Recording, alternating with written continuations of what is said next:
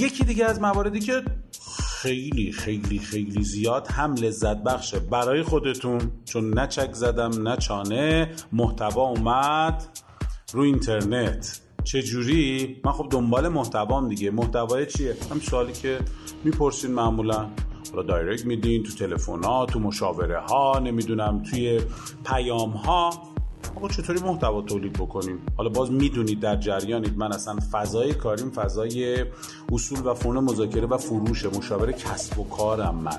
هم من هم جناب آقای سیانی ما توی این فضا کار می‌کنیم. اما چون بیس کار خودمونم تولید محتواست و حتی من یه محصولی ساختم به اسم تاثیر محتوا بر مذاکره خیلی خیلی می‌تونم بگم محتوا می‌تونه بهتون کمک بکنه.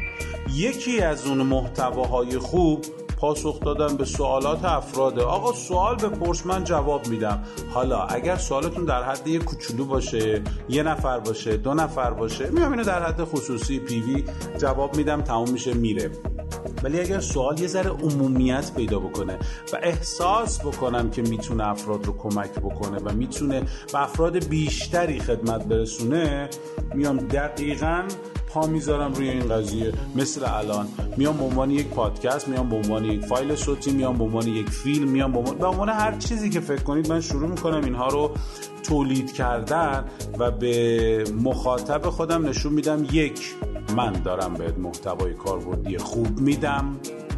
دو محتوای شما رو که یکی از عزیزان پرسیده دارم جواب میدم. سه این سوال خیلی هست خیلی ها جرأت کردن به خودشون اجازه میدن جسورن عالین. میان اینو می‌پرسن. خیلی همون نمی‌دونیم اما نمی‌پرسیم.